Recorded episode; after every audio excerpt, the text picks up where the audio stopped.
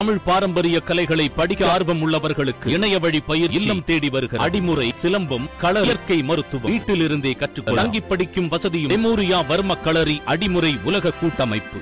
IBC மங்க viewers எல்லாருக்கும் அன்பான வணக்கங்கள். இன்னைக்கு நம்ம வீடியோல எதை பத்தி பார்க்க போறோம் அப்படின்னா என்னென்ன சிம்டம்ஸ் எல்லாம் இருந்தா உங்களோட உடலோட கொழுப்பு ஒழுங்கா ஜீரணிக்காம இருக்கு அப்படிங்கறத தான் பார்க்க போறோம். நம்மளோட சாப்பிடுற ஃபுட்ல இருக்கிற ஃபேட் எல்லாம் ஜீரணிக்காம இருந்தாதான் அது நமக்கு ஃபேட்டா போய் கன்சியூம் ஆயிட்டு நம்ம குண்டாகிறதுக்கு முக்கியமான ரீசனாவே இருக்கு. இது போக போக பல பிரச்சனைகளை கொண்டு போய் விட்டுடும். அதனால கண்டிப்பா இதை நம்ம கவனிக்காம விடவே கூடாது. ஃபர்ஸ்ட் பார்க்க போறது மலம். மலம் அப்படிங்கிறது நம்மளோட ஆரோக்கியத்துல ஏற்படுற பல பிரச்சனைகளை காட்டக்கூடிய ஒரு சிம்டம்ஸ் அப்படின்னே சொல்லலாம். நம்மளோட மலம் மிதக்குது அப்படின்னா கண்டிப்பா செரிமானத்துல பிரச்சனை இருக்கு அப்படின்னு அர்த்தம். அதனால நம்ம அதை சரி பண்றதுக்கான வேலைகளை சீக்கிரமாவே ஸ்டார்ட் பண்ணணும். அதுக்கப்புறம் நெஞ்சரிச்சல். நெஞ்சரிச்சல் அப்படின்னு வந்தாலே நம்ம ஜீரணமாகல அப்படிங்கிற ஒரு வார்த்தையை சொல்லுவோம். அது முழுக்க முழுக்க உண்மைதான். அதுவும் முக்கியமா கொழுப்பு ஜீரணமாகல அப்படின்னா தான் நெஞ்சு எரிச்சல் வர்றதுக்கு வாய்ப்புகள் அதிகமாவே இருக்கு. உடனே நம்ம டாக்டர் கன்சல்ட் பண்ணி அதை சரி பண்ணியே ஆகணும் அப்படிங்கிறது தான் இதோட அர்த்தம். அதுக்கப்புறம் விழா எலும்புக்கு கீழே வலிக்கிறது. விழா எலும்புக்கு கீழே வலிக்குது அப்படின்னா நம்மளோட சாப்பாட்டுல இருக்கிற கொழுப்பு நமக்கு ஜீரணிக்காம இருக்கு அப்படிங்கறத அது காட்டுது அப்படின்னு அர்த்தம். பொதுவா முப்பதுல இருந்து நாற்பது நிமிஷம் வரைக்கும் கூட இது சாப்பிட்டதுக்கு அப்புறம் வலிக்கிறதுக்கான வாய்ப்பு அதிகமாவே இருக்கு. நெக்ஸ்ட் பார்க்க போறது சரும பிரச்சனை. நம்மளோட ஸ்கின் ரொம்பவே வறண்ட சருமமா இருக்கு அப்படின்னா நம்ம சாப்பிடுற ஃபுட்ல இருக்கிற கொழுப்பு நமக்கு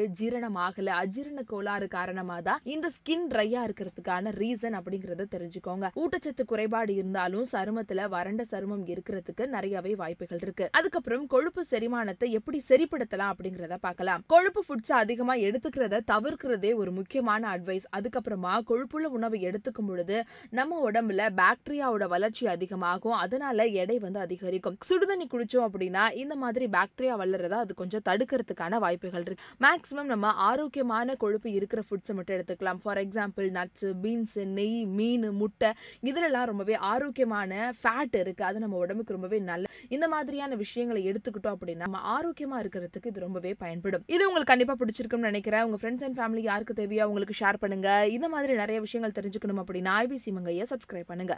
This is the book that I have written இதில் வந்து நாற்பத்தெட்டு டிஃப்ரெண்ட் ஐடியாஸ் இருக்கு. இதனால எனக்கு வந்து நேஷனல் அவார்டு கிடைச்சது.